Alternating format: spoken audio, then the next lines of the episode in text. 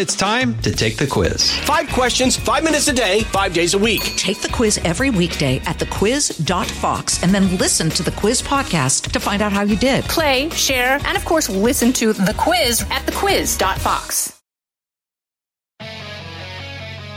Live from the Fox News radio studios in New York City, fresh off the set of Fox and Friends, it's America's receptive voice, Brian Kilmeade.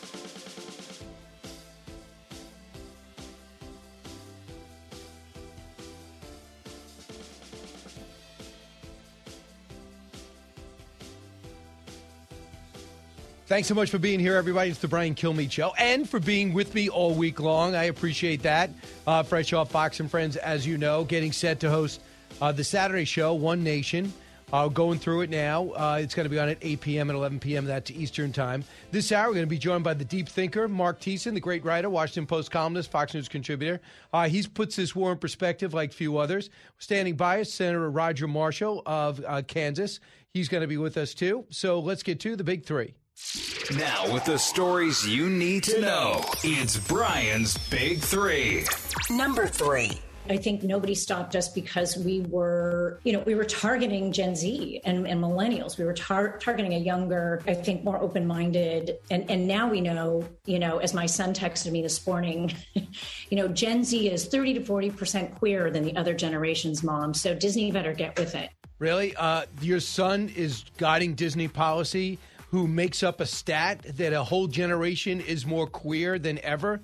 Gender war. No, not battle between the sexes. That's the old fashioned stuff. Billie Jean King and Bobby Riggs. A battle between how they are being portrayed and taught in corporate America and in America's schools. Number two. All the mistakes of the mainstream media and CNN in particular seem to magically all go in one direction. Are we expected to believe that this is all just some sort of random coincidence, or is there something else behind it? It's too bad. It's time for lunch. That was a college student, University of Chicago, Christopher Phillips, with a great question that was totally blown off by an overmatched Brian Stelter. He was overmatched because he was using these things, facts against him. Media malice called out in the most unlikely place. The best example of bias and suppression is now under the journalistic spotlight now, too. I am talking about the Hunter and James Biden mind bending, brazen international dicey deals that the White House just can't continue to duck. Number one. What did you see in Bucha? Смерть. Death. Просто смерть. Just death. More proof Russia is a soulless, outdated military machine. Intercepts show panic among their troops and orders to kill innocents as a strategy. Meanwhile, all the Ukrainians are asking for is the right weapons to eliminate this evil empire. Why are we hesitating and dithering while deciding what to allocate? And that's how I'll start with Senator Marshall. Senator, welcome back. Great to be with you. I always enjoy Brian. I always enjoy your show. Where I know it's going to be a little cerebral, so I'll put my thinking hat on here. Yeah. Well, I just, I'm just so uh, I, I am. I see this as such a unique opportunity to destroy this evil. Vladimir Putin Right. is as evil as Stalin and Hitler. I don't know why we have trouble coming to grips with that. Having said that, the Ukrainians are doing the dirty work for us. All they're asking for is weapons, weapons other than javelins, and we can't even get them 100 drones. What's going on? You know, Brian, I think this is a classic example of our president saying one thing but doing another. We can talk about sanctions, we can talk about weapons. He's adding more sanctions, but hasn't implemented the ones we did previously. And all you have to do is look at the, the price of the ruble, how it's come back as well. So many of these sanctions, especially against energy, do not go into effect until June 24th. From the weapon standpoint, either this president is incompetent or he wants this war to drag on. Uh, you know, I think they came out publicly with, with some of the numbers that we've sent them as far as the weapons yesterday, so we can talk a little bit more freely about it. Basically, we've got them uh, the, the anti-tank missiles and a few surface-to-air missiles. But even though they're doing well on the ground, we're not doing. They're not doing well protecting their skies, protecting the bombardment from the Navy, Right. from the Russian airspace and Russian ground as well. So I don't know what the hesitancy is on this White House. They've never believed in the Ukrainian people. Uh, Tom Cotton took down the Secretary of Defense yesterday in a committee hearing, talking about you know sharing intelligence with them of all things. So again, either this president's incompetent or he wants this war to drag on, and maybe he maybe he's trying to empower uh, Putin for all we know. That certainly looks like this president's been compromised. Wow, uh, there's a lot there. You know what I'm heartened by? There's a lot of Democrats who agree with you. And you guys in the House and Senate have really pushed this issue to be stronger on sanctions. And when Europe was stronger on the Nord Stream 2 than this president, he realized he had to act. When Nancy Pelosi, of all people, said, I want to stop buying Russian oil, this White House was forced to react. When they outlasted the Russian onslaught for 72 hours, blowing up General Milley's and others' predictions. The Intel office, uh, the Intel office of CIA and others said 96 hours. They were forced to react. My hope is by pounding them, they'll be forced to react. And it's not just for Ukraine. To steal the president's line, it's not hyperbole to say they're fighting for all of us. They're fighting for Poland, all the Baltic states. They actually really will continue to to uh, to harass all of Eastern and Western Europe if they're allowed to uh, continue and not be hollowed out and destroyed and forced out of Ukraine. So you just talked about what Tom Cotton said yesterday. For those who missed it, listen to him with, with Secretary of Defense Austin, who seems overmatched every day. Cut eight. Are you providing them intelligence to conduct such attacks? We are providing them intelligence to conduct operations in, uh, in, in the Donbass. That's correct. In the Donbass on the territory that Russia or its proxies controlled before the invasion. Yeah, and we offensive make... operation, offensive operations to reclaim their own territory. Are you providing that intelligence to us? We them? want to make sure that's clear to our, our force, and so that updated guidance is, will, that goes out today. We'll make sure that that's uh, uh, that's clear. Updated guidance. So that means that the current guidance has said don't provide that information. Uh, certainly the current guidance was not clear in that regard, so we'll make sure it's clear. Okay, I appreciate the honesty, but that is pathetic to not provide the intelligence to allow the Ukrainians to reclaim their land. Yeah, Brian, this is day 44 of the war. Day 44. And the ambiguity that you're hearing in that conversation from the Secretary of Defense is the same ambiguity that our allies are hearing. When Poland wants to send MiG jets, they hear ambiguity and, and no clarity, no leadership. This is what leadership is doing the right thing when it's not popular. So all of our allies in Europe, a- across the world, are wondering who is the United States? If we're truly the leader of the free world, when are we going to start? acting like it. So, there in a nutshell is this administration, uh, even the, the Secretary of Defense, fumbling in, under his own words, developing policy right as he sits in a hearing in front of Congress. Uh, again, I go back to this either they're incompetent or they want this war to continue, but it can't be both of them. And I, I salute you, uh, Senator Marshall. You hosted a roundtable with Ukrainians and Senator Ernst yeah. on the situation in Ukraine. I just got off the set with Governor Pataki last hour. He went over the humanitarian mission, went to Ukraine itself, and he's going to start building houses for these people because as the survivors, you know, are free now in Kiev and the other surrounding cities, they have nowhere to stay, they have nothing to eat, and now he's providing fabricated houses. And the State Department says, "Oh, what a good idea! We're going to get back to you today or tomorrow." There's no plan to rebuild Ukraine as they win. So I want you to hear this and tell me what you think of this. Dmitry Peskov, Vladimir Putin's spokesperson, admitted something that I'm astounded by. Cut to. How many troops? Yes, we have we have we have significant losses of troops, and uh, it's it's it's a huge tragedy for us. Uh, now, about two regions, Kiev and the Chernigov regions.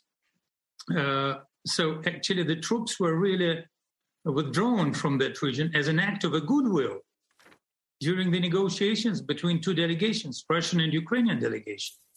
And it, was, it was an act of a goodwill just to, um, uh, to uh, well, to, to, to lift tension from those regions. Okay. They admit, what do you think's behind them admitting they've got huge losses? Because the Ukrainians said they offered back to Russia about 7,000 bodies of soldiers and they didn't want them. So if 7,000 bodies are there, we estimate 15,000 dead, more than 10 years in, their Afghanistan war.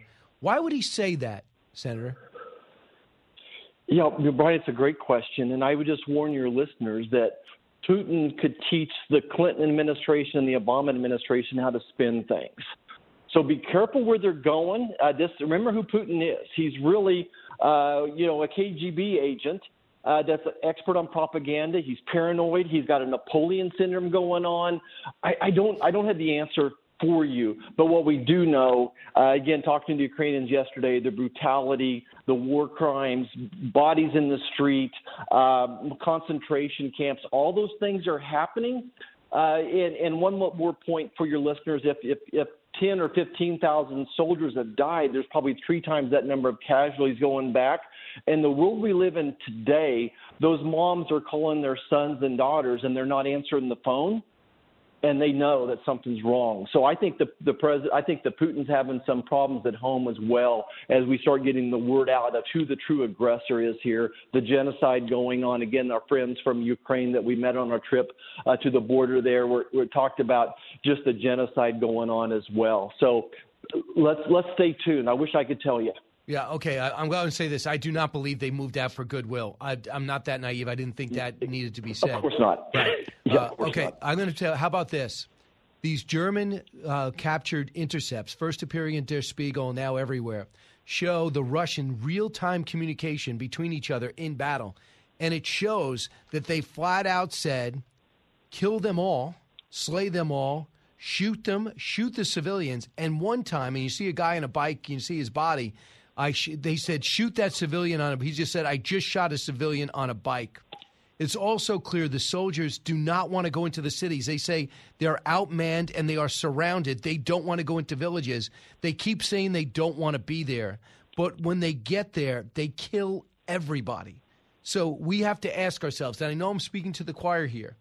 I'm, Right. If we have somebody that knows how to fight and is just asking for American weapons or NATO weapons, and we don't take this opportunity to crush Russia's army so maybe they can crush their obscene government, we will regret this for generations because China will rearm Russia to do their dirty work because Russia's got the economy of New York State, and I'm not exaggerating.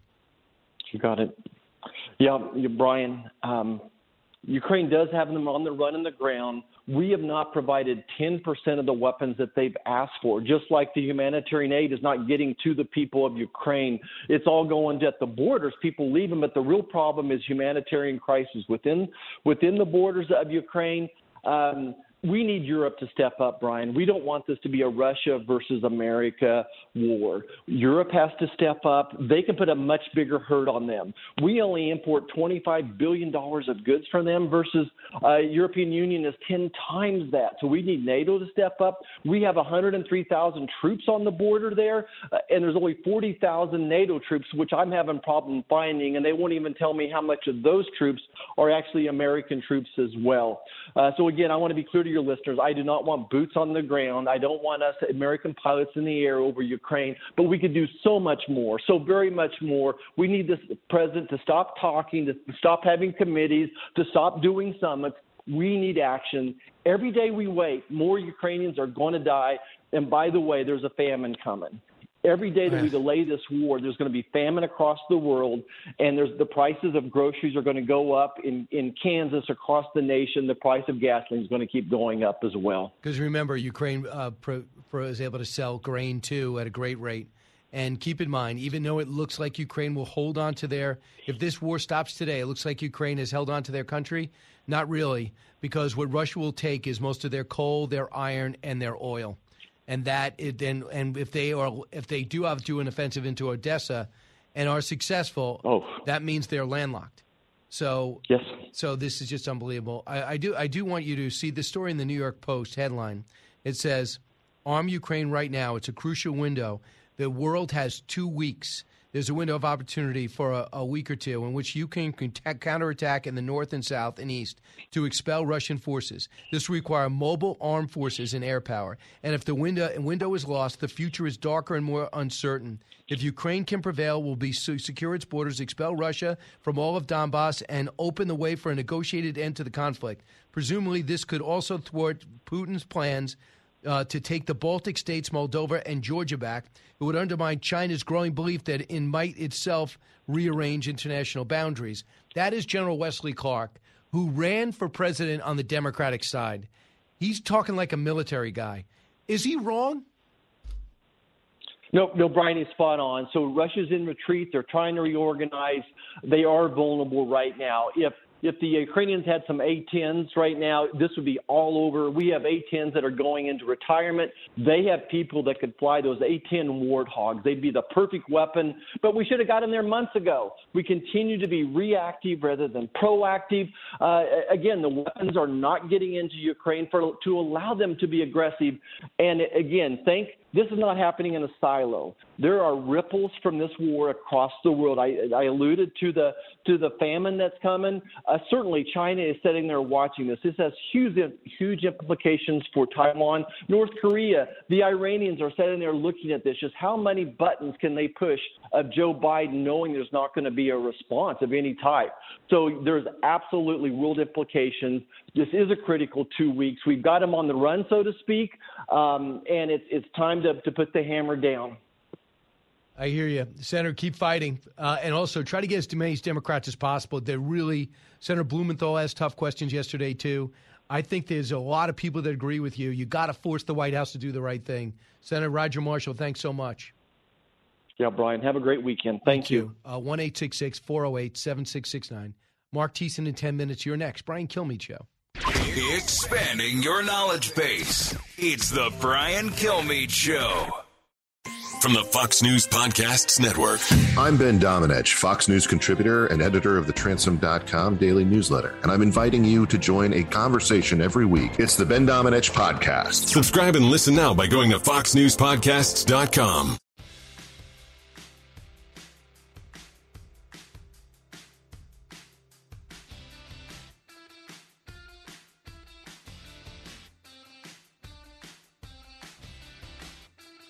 A talk show that's real.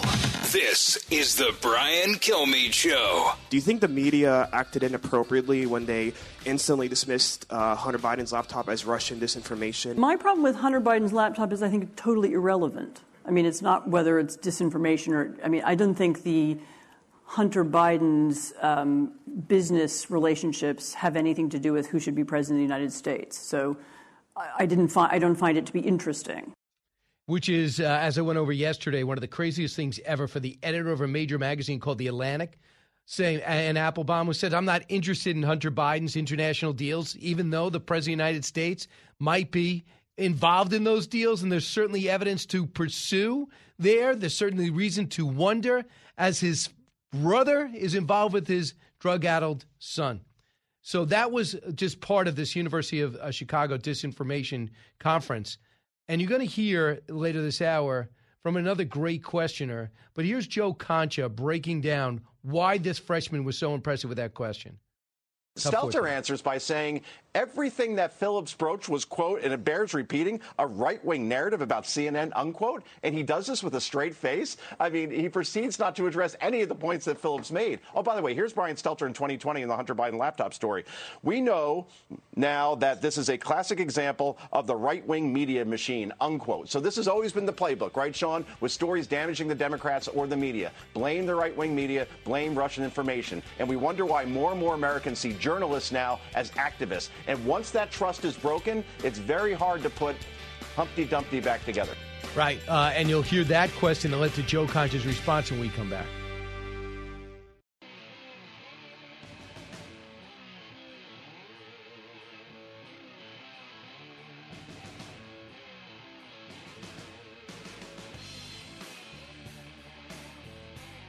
A radio show like no other. It's Brian Kilmeade. We're not letting anything stand in the way of getting Ukrainians what they need and what we believe can be effective. So we're looking across the board right now, not only at what we've provided and continue to provide, uh, but whether there are additional uh, systems that would make a difference. I'm satisfied with the dynamics of, uh, of, of, our cooperation on, uh, on weapons and on, on sanctions as well. But when it comes to sanctions to weapons, and this is the point that I made today to all uh, allies, uh, we have no doubts that in the end, Ukraine will get everything that it needs. He needs weapons. And the foreign minister said that over and over again. I need weapons, weapons, weapons, sitting right next to the U.S. Secretary of State. Uh, but he says, I'll give them everything we think they need. What does Tony Blinken think that they need? How fascinating is that? They're worried about Vladimir Putin losing power, I think. I want to find out what Mark Thiessen thinks, former chief speechwriter for Bush, Washington Post columnist, Fox News contributor. Uh, Mark, are we doing everything we can? Well, first of all, I think it would be awesome if Vladimir Putin lost power. I think that would be a great outcome for for the world uh, if uh, if he Do you think President Biden does? I don't know. No, I don't think so. I think look, here's what I think. I think that they're completely behind the curve. So, you know, when this war started, before the war started, they didn't think that Putin was actually going to invade. They thought that giving them weapons would be provocative. They were focused to all constantly focused on being provocative, not doing anything provocative to Putin.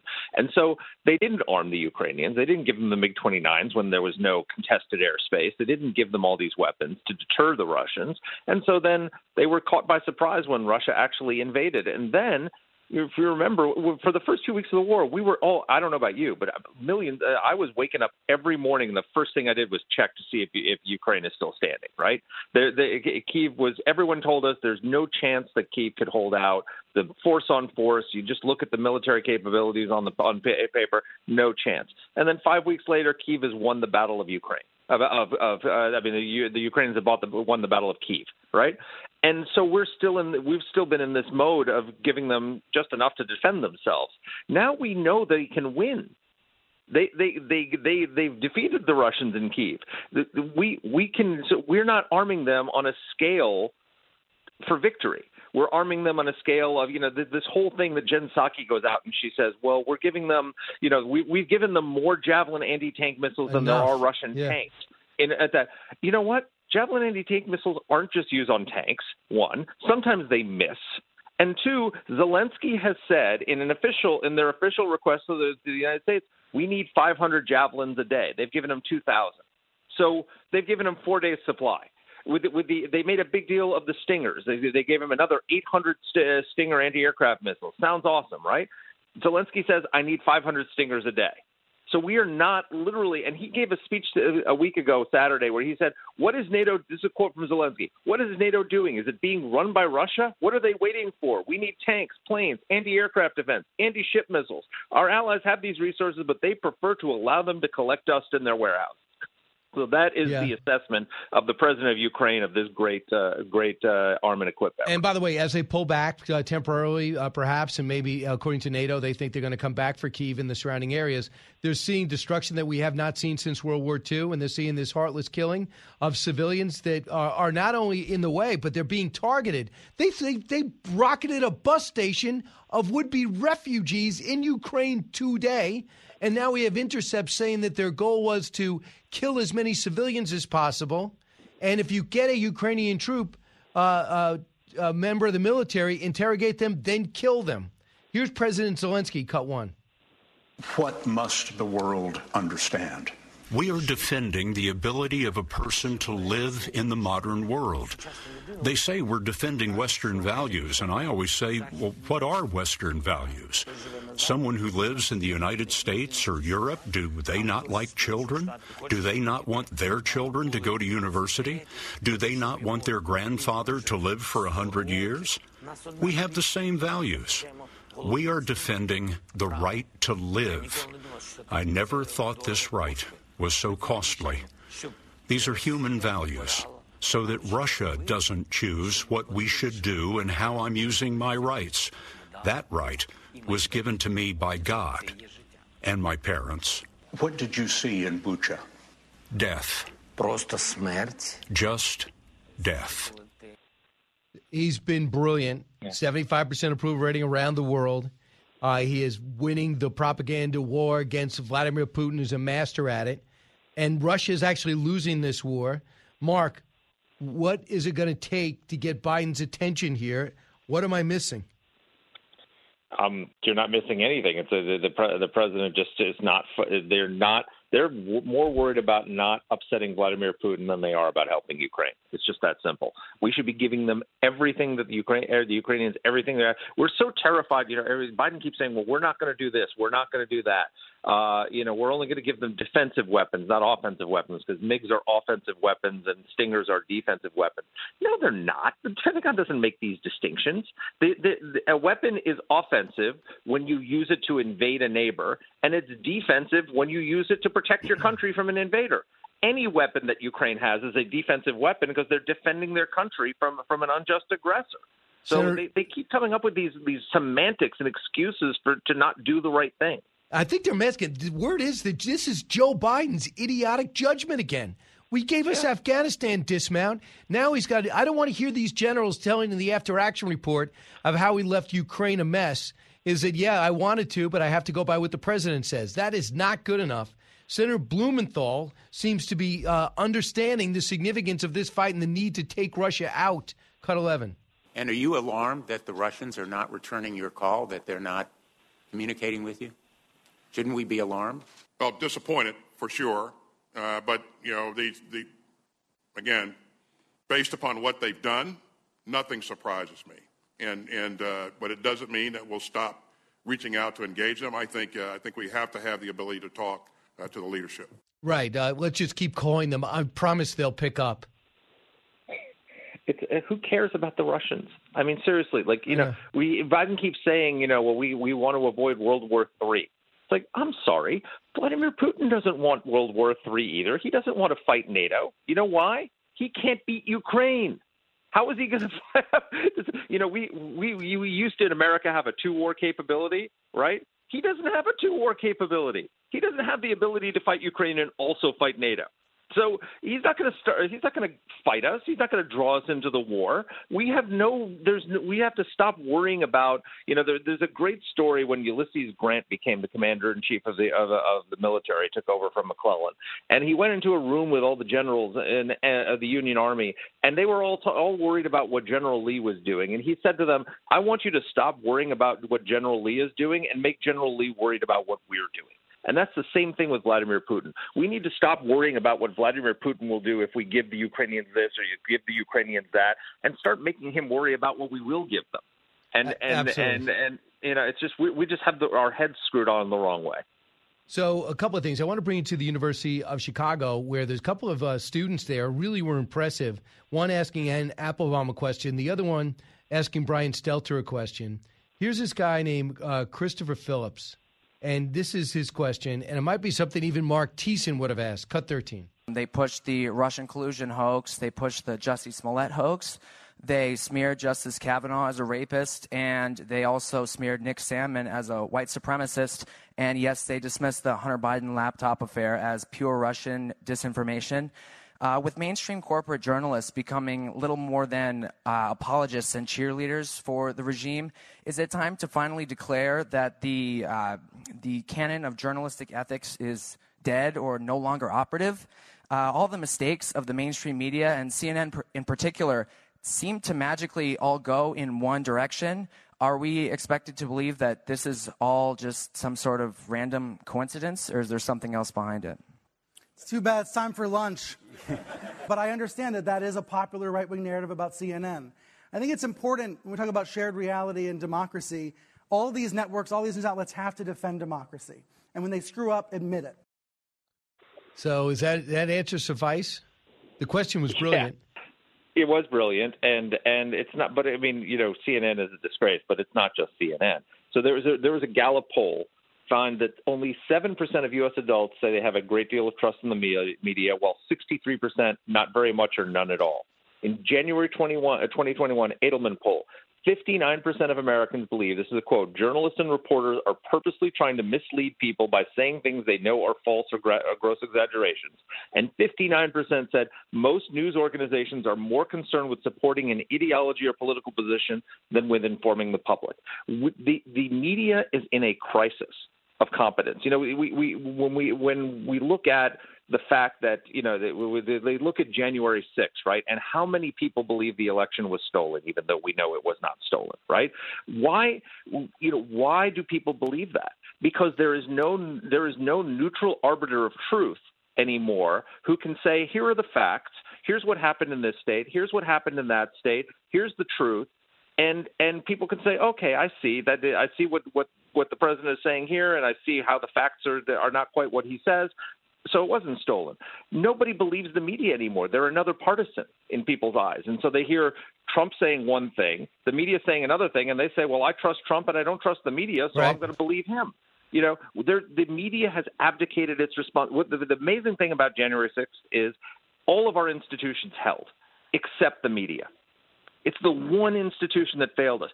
Mike Pence did the right thing. Congress did the right thing. The state, the states did the right thing. The state legislators did the right thing. The judges did the right thing.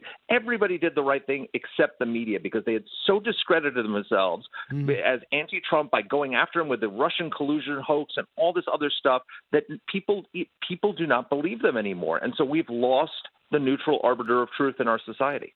So the, moving ahead to the story that went on hold for 18 months and now is uh, full blown, right in the middle of the most stories, most networks, and most uh, newspapers, is the Hunter Biden and now Jim Biden scandal. We have revelation after revelation, some of which have been out in books, Miranda Devine's book. Now, 150 financial transactions involving Hunter and Jim Biden have been flagged for further investigation by U.S. banks.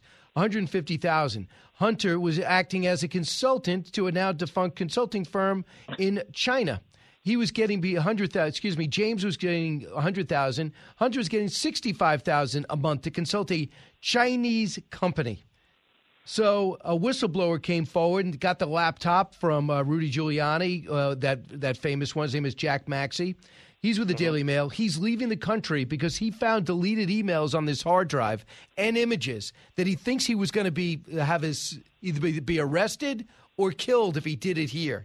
So he's he's going to bring. Can you imagine? You know it's on that laptop already. Can you imagine what's been deleted? This story is moving fast. It is moving fast. You know, what- you know what I find fascinating is that you're, the whole uh, kerfuffle with Clarence Thomas, right? Clarence Thomas has to recuse himself because his wife sent some text messages to Mark Meadows, right? I'm sorry, Joe Biden's son and brother are in bed with the Chinese, are on the payroll of the Chinese Communist Party and the People's Liberation Army, not according to the New York Post, according to the Washington Post. They've gone through the emails and they were on the payroll of entities linked to the PLA and the Chinese Communist Party and earned $4.8 million. Put aside any other digging. And maybe Joe Biden should recuse himself from having anything to do with China policy or Ukraine policy. You know, the, the, the hypocrisy is just so unbelievable. The, the, the, and and the, the idea that you would ignore whether no one would be asking whether they say, well, there's no evidence that that, that, that Joe Biden made any money or was aware, aware of this or that may be true. But if if this was not Hunter Biden, but uh, let's say Donald Trump Jr., would you assume that Donald Trump didn't know anything about it? Would that be the ap- operating assumption on the part of every journalist in Amer- America? Well, let's see the phone records. Let's see the transactions. Let's see the bank accounts. Let's see the They'd be demanding, taxes. demanding all the tax returns. We mean we need the bank records like that. No one's asking these questions about Joe Biden because the media is again no longer a neutral arbiter of truth. No longer, uh, you know, uh, the, the, and, and it's a huge problem for us as a society to not have that anymore. Here is Ron Klain on this, and then I, I have to go. But I want you to hear the chief of staff for President Biden. Cut 21. The president is confident that his uh, family did the right thing. But again, I want to just be really clear. These are actions by uh, Hunter and his brother. They're private matters. They don't involve the president, and they certainly are something that no one at the White House is involved in. Okay, case closed. Yep, done. go on. Let's move There on. yeah, Let's go- on, talk- That'd be Let's great. talk about something else. Right. There's nothing here. Nothing to see here. Nothing to see here. I, I don't know what the end game is, but uh, Joe Yes, Biden. If, if Mark Meadows said that on on, uh, they would they would say, "Oh, yeah, you're right." yeah, that's believe me. I know that wouldn't be the case. Mark, thanks so much. I appreciate it. Right. Mark Take care. Hey, when we come back, I know you have a lot to say about this. 1 408 7669. You listen to the Brian Kilmeade Show. Diving deep into today's top stories, it's Brian Kilmeade.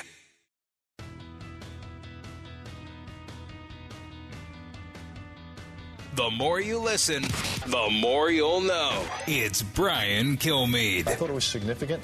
Whether they're beginning then to change the narrative slightly, mm-hmm. and even though the terminology may not have changed, in order to continue to marshal support at home, there has to be the sense that Russia is under attack. This is a big war, and so forth. So I think by saying that we're we're sacrificing, our brave young men are, are paying a price, but we, Russia, are under attack.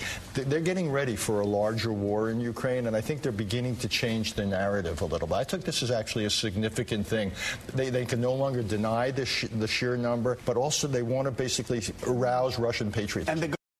So, what could they be up to uh, with that? Trying to arouse Russian patriotism by taking such losses on a war that they chose? I mean, that's a lot of manipulation and a lot of naivety on the part of the Russians. Gary, listen on WNDB in Daytona, Florida. Hey, Gary. Hey, good morning, Brian. Two two quick comments. Uh, Mark Thiessen was spot on about the armament that, that was that's needed and not there. But my I'm just as concerned about when you talk to the private um, civilians that retired from forces from around the country that are there helping. And the Kevlar vests aren't there, the helmets aren't there, boots, MREs, and they they're wondering, you know, there's no reason for that not uh, to be overloaded into that country. And the next comment, really quick, was when you briefly talked about it.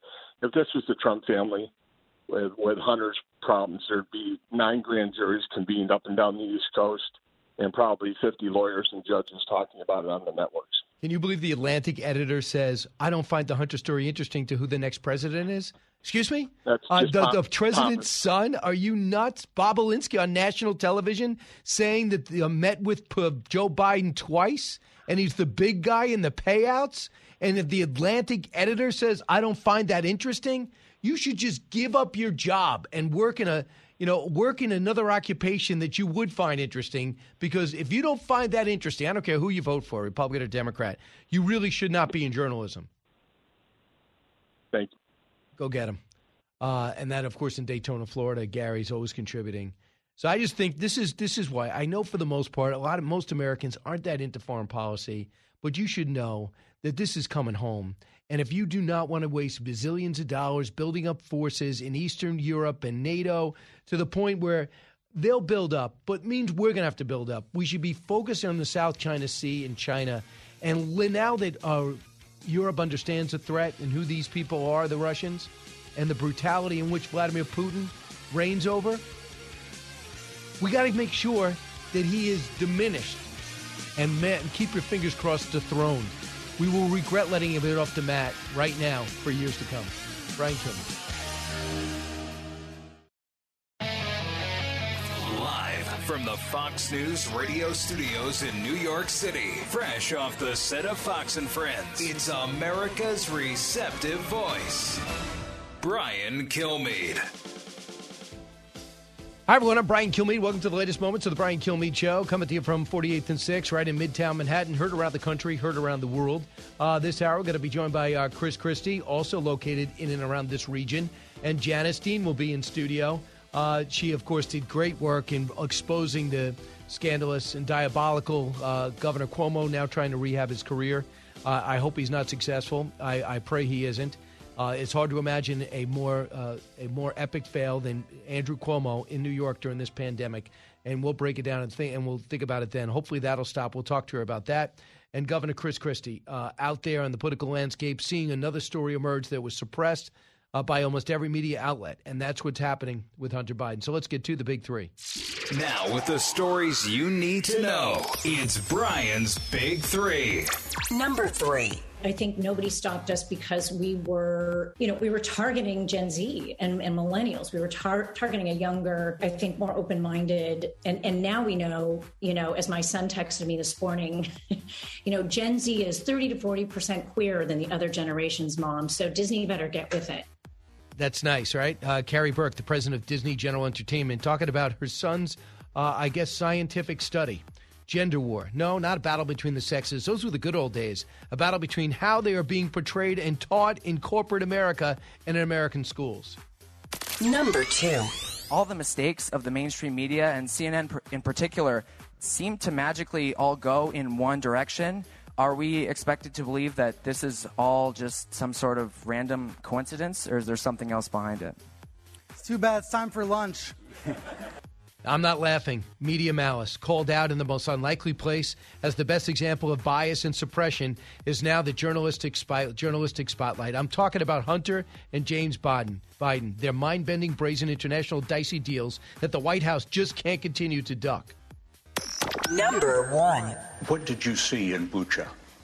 Смерть. Death. Просто смерть. Just death. Wow. Uh, more proof. The 60 Minutes, obviously. More proof Russia is soulless and outdated military machine. Intercepts show panic among their troops in orders to kill innocents as a strategy. Meanwhile, all the Ukrainians are asking for is the right weapons to eliminate this evil empire. Why are we hesitating and dithering while deciding what to allocate? I'm not saying we're not doing anything, but I am not saying I know anybody who feels we're doing enough, or very few. Let's bring in Governor Chris Christie. Governor, are we doing enough in Ukraine? What would you do different? No, we haven't done enough. We would give, uh, if I were there, I'd be giving them the, the MiG aircraft that they have been asking for, um, more extensive weapons to be able to eliminate the Russian uh, air superiority and the, the Russian tank superiority. You know, we've we haven't done nearly enough in that regard. And let's remember, the Biden administration stopped selling Ukraine arms when they came into office in January of 2021.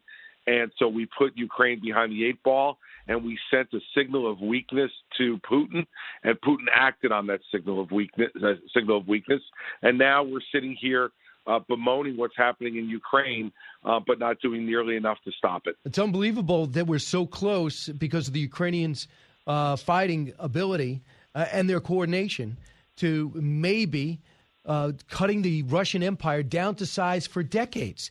The ramifications of letting Putin keep this portion of Ukraine and then recalibrate with Chinese money and be their henchmen to cause chaos throughout Europe. We're so close to making sure that doesn't happen. How do you explain that? The president doesn't seem to realize that. He's been doing this for 50 years. Well, look, Robert Gates, the former defense secretary, put it very well um, in his book. He said that on every foreign policy issue in the last 40 years, Joe Biden has gotten it wrong. And he is keeping his streak intact. Um, look, this is the guy who masterminded the disastrous withdrawal from Afghanistan, Brian. We saw it right before our very eyes, leaving Americans behind, leaving Afghani allies who had helped us for decades behind to be slaughtered by the Taliban. Um, and now he sits by with Ukraine uh, being overrun by Russia. The atrocities are awful, and he doesn't do enough um, because he just simply doesn't understand foreign policy. Just because you've been around it for 50 years doesn't mean you get it. And every remember, Joe Biden was the guy who told Barack Obama to not, you know, do the uh, Bin Laden invasion. I mean, this guy has been wrong on every major issue you can imagine. And as I said, his streak is intact. So I want you to hear Barack Obama trying to change his legacy. Remember in 2014, MREs and blankets, we made a big deal of it. I thought that was crazy to allow a country for the first time in 50 years to invade another and hold on to uh, land saying that they are mostly Russian speaking people. Barack Obama was president at the time. Here's what he said I don't know that the person I knew is the same as the person who is now leading this charge. For him to bet the farm in this way, I'm not. I would not have necessarily predicted from him five years ago. Well, he leaned over and said, "In my second term, tell Vladimir I'll be free to do some more deals with him." Uh, to Medvedev. So obviously, he did not interpret Putin the same way. No, he didn't. Look, and he allowed the invasion of Georgia, as you mentioned. He drew a red line in Syria and didn't enforce it. And when he didn't, what did he do? He invited the Russians in to be a part of the Middle East again. We've been working since uh, the the war in the 70s in the Middle East with Israel to keep Russia out of the Middle East, and Barack Obama just let them in. And that's where Joe Biden, you know, uh, sat and watched foreign policy conducted for eight years as vice president. So you know, we can't be surprised by any of this, Brian. This is just right. a a worse continuation of the Obama foreign policy. It's well, not only that, Iran. There's been a bunch of uh, terrorist attacks inside Israel. We are now re-engaging with Iran. He's trying to jam through this Iran deal without even Democratic support or letting the Congress even vote on it. That is our arch enemy. It has all our allies utterly confused, and our chief ally Israel saying, "Don't sign this." I believe they're related. We also got our camps rocketed again a couple of days ago it's almost anti-American foreign policy. But the other area which I want to talk about is what's going on with this Hunter Biden, James Biden investigation. Yesterday, we learned 150 financial transactions involving Hunter and Jim have been flagged for further investigation by U.S. banks. It shows a 2017 Hunter and Jim deal where Jim, as a consultant to a now defunct Chinese company, was getting 100000 a month, and Hunter Biden 65000 a month. Why would you be paying them to consult a Chinese company? because you want access to their brother and father, uh, the former vice president of the United States, and all of his contacts. I mean, it's really no more complicated than that. Hunter and Jim Biden have not accomplished one thing on their own, not one. Everything has been as a derivative of the influence and the power of their father and brother, uh, Joe Biden. And so this is not hard. And I think, look, the, the Justice Department has a fundamental decision to make here. Um, the perception of this how can the Attorney General appointed by Joe Biden be seen as objective in investigating Hunter Biden and, and James Biden? You know, I think it's probably time for a um, for him to appoint an independent counsel. And you know, Brian, we heard these calls over and over and over again um, during the uh, during the Trump administration from Democrats.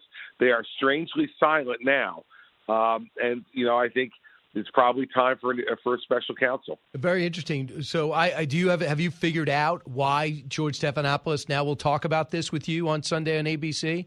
Why the New York well, Times? Look, why why is he allowing this to happen? Even though he's giving very protective questions to Ron Klain. Listen to this question. You heard it live, but cut twenty. Uh, neither the president or any of us at the White House have had any contact with the Justice Department about that. Is the president confident Hunter Biden didn't break the law? Uh, of course, the president's confident that his son didn't break the law.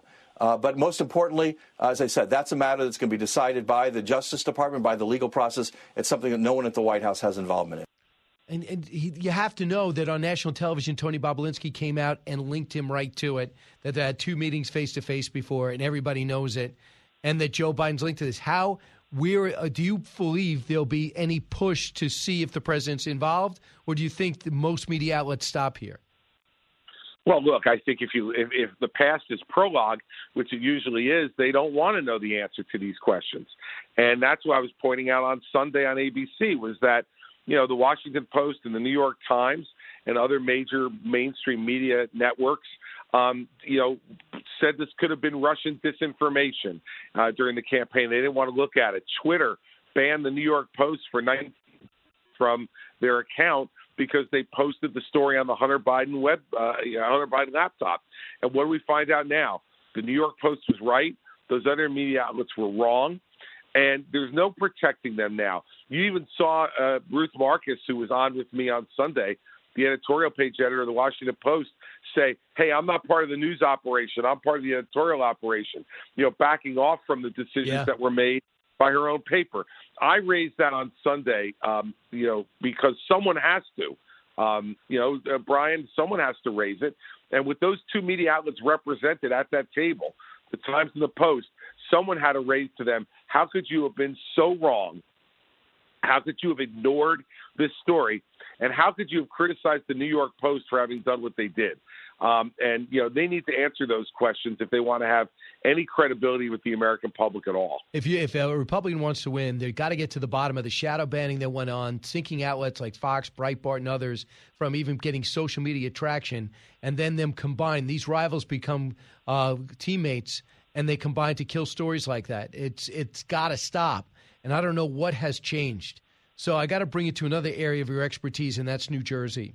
They are now pushing back uh, from what Ohio, Florida, and Texas is doing, that have essentially given a parental rights bill that stopped any gender identification and sex talk from K through third grade. It's laughable in any other year, but now suddenly people think you are anti gay for not wanting your kids to talk about their gender. Well, don't worry. If you want that conversation, go to New Jersey. According to the standards, New Jersey students now, by the second grade, understand the core ideals that individuals should feel welcome and included regardless of their gender. According to standards in New Jersey on education now, uh, they will be talking about uh, second graders will have performance expectations, naming four body parts uh, related to their gender uh, so they can get through stereotypes. Here's one objective the children will be able to identify at least four body parts from female and male genitalia, and for students to describe why it's important for them to know the correct names for genitals. Are you happy that that's going on from K through third in New Jersey? I, I am not, and I think this is just an indication, a further indication of the crazy liberal policies of my successor, Phil Murphy, um, who is, uh, you know, in the progressive movement He's on the left of the progressive movement. Um, and this kind of stuff just should not be going on. Um, but the fact is that the individual school districts in New Jersey feel empowered by the people who are now in charge of education. Phil Murphy, the governor of New Jersey, and his, uh, you know, the people he's been absolutely beholden to, the teachers union and the NJEA in New Jersey. Those are the people who are running the show now, and, and, and it's it's just wrong. It's it's so obviously wrong. I don't even think there's Democrats who think that this is something that's good. What Democrat wants their second grade of one coming home and talking about, you know, I feel like a girl or I feel like a boy? No, you should go out there. You got homework to do. You got sports to play. You got instruments to practice. You have you go. I mean, there's no way you should be poisoning kids' minds like this. I would think as a parent that's instinctive.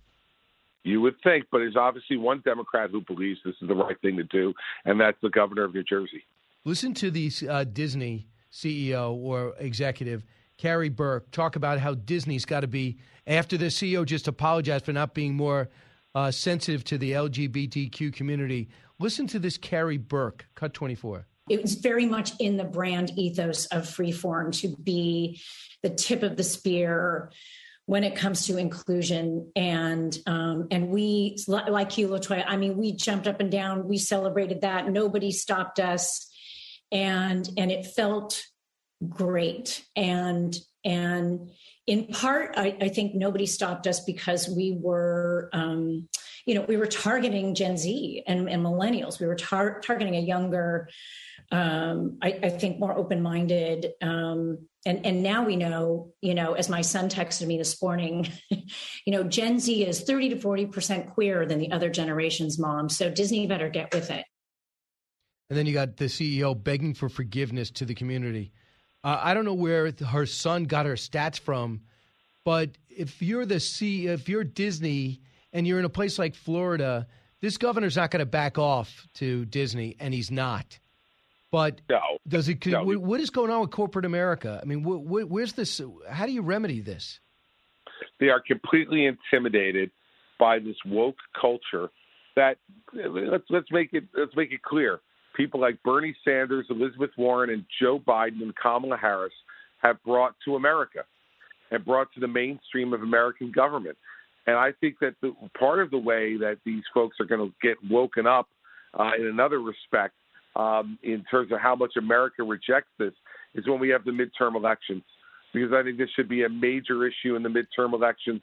We should talk about as Republicans how we are absolutely opposed to this kind of activity, and that if we're placed back in authority, that we're going to it, make it absolutely clear to the folks in corporate America that this is not the way things should be done, and and that this is not where the American people um, are, and those votes are going to indicate that come November. Well, if they don't, uh, it's a different country because you're running on transgenderism and opening up the border to everybody, giving them sets of clothes, a ride anywhere, and a phone. And now yeah, you, phone. yeah. Did you believe this? When's the last time the government bought you a phone? I'm still waiting for my first government purchase phone. Right. Uh, it comes in a little baggie, uh, along with a fresh outfit. I, I assume they press it. And a lot of these NGOs, a lot of the Catholic charities, uh, they're taking the government money and they're doing all this work. That's got to stop too. Final thought. Look, final thought is this: that you know, you look at what Joe Biden has done, and Barack Obama said it the other day, Brian. He said they should tell their story. I hope they do. five dollar gasoline, runaway inflation at the supermarket, woke uh, and CRT in our classrooms for our children, uh, and a, a porous border, uh, and crime in the streets, and atrocities in Ukraine. Let them run on that story. We will control the House and Senate and more than 30 governorships come November and send a whole new message to the United States. It's just a matter. There's a lot. There used to be a complex thing on what how you make up a platform. Just don't do that. Uh, that's Yeah. your platform. Don't do that. Exactly. Uh, and I haven't Exactly taken. right. And I don't have your political experience. Governor Chris Christie, the Mets are one and zero. Any prediction? Yes, sir. Uh, look, we're going to win the National League East, Brian. You heard it here first. Hey, Allison, would you National record League this? Could you record this? We are recording this. He's predicting, as a, a board member of the New York Mets, that they'll win the National League East. Thank we are you. going to win the National League East. You got it, Governor. Uh, thanks so much. I hope my fingers are crossed. Have a great weekend, buddy. All right, you too. We'll watch you Sunday. Back in a moment. Educating, entertaining, enlightening. You're with Brian Kilmeade.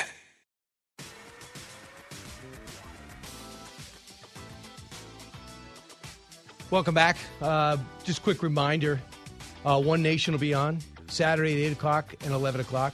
We're going to be discussing things that, like the Hunter Biden story and how you could suppress a story that matters so much and now is getting traction 18 months too late. And uh, talk about the BLM scandal. Uh, why are we not finding out why they're buying mansions instead of helping out the social causes? Brian Kilmeade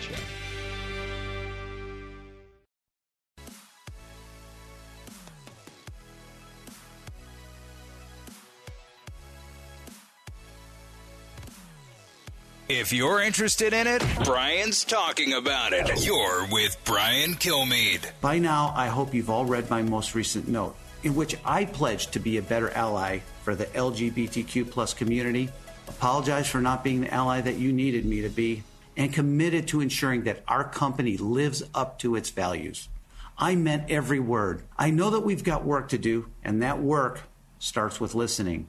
I understand that we've made mistakes and the pain that those mistakes have caused. And I know that our silence wasn't just about the bill in Florida, but about every time an individual or institution that should have stood up for this community did not. I and the leadership team are determined to use this moment as a catalyst for more meaningful and lasting change. What an embarrassment. The CEO of Disney essentially motivated to action because of what people mislabeled a parent rights bill to be a no gay bill. No, to tell a, uh, a kindergartner, first grader, second grader, and third grader, uh, play games, learn to read, learn to write. We're not going to talk about social identity. And if you put that in a bill, that means you're anti gay. And that because Disney didn't do much, they got some criticism. And now their criticism is they're going to challenge that bill and use their lawyers to go after it and apologize for not doing it to begin with. That's Bob Chapek. What an embarrassment. Janice Dean, not an embarrassment. Fox News senior uh, meteorologist, best-selling I author. love that disclaimer. Deep thinker. Uh, can you believe this got to this? We have Florida, Texas, and Ohio against Maryland, I guess, and New Jersey. Disney is supposed to be the funnest place on earth. I'm going there with my family You're next still going to hold on? You're still going to do this? I, want to. I just hope it's not in our faces. My boys just want to go and have fun and see the new Star Wars ship. And remember, don't expect to say, uh, they're not going to say boys and girls. They're going to say dreamers. You okay with that? When we get older, I don't want to be called a dreamer. I get, if I have to give up boys and girls, uh, okay. But when I get older, I don't want to be, hey, dreamer, you're next. It sounds like you got your head in the clouds. It does. That's not a good thing. No. Um, Unless you're a meteorologist. So listen to this. The objectives for second grade lessons having children be able to identify at least four body parts from female and male genitalia, and for students to describe why it's important for them to know the correct names for their genitals. I haven't even had this conversation with my own boys. I, I haven't had it with myself. um, so, what, what if they came in and said, Mom, can you help me with my homework? Oh, my God. And then you see a sketch. And you say, oh, Is this necessary? This is an eighth grade, ninth grade thing in traditional. And there's no rush to do it. I, I don't understand why you would put this in kids' heads. I it's hard for me to even have this discussion with you right now. I feel like I'm going to be uh, taken away in handcuffs. Right. I w um, so here's uh, Miguel Cardona. He says we're overreacting. Uh, he said, "Cut here's cut 23." I've been in education for, for two decades. Teachers are not teaching young children information the way it's being uh, exaggerated. However, students should feel that their family is is just as legitimate as any other family, and children who are that young, who are um, maybe I, I've had conversations with students who um, whose parents said at that age I can sense that my child wanted to talk about certain things. Are we telling students not to be who they are or not to communicate when they're feeling a certain way?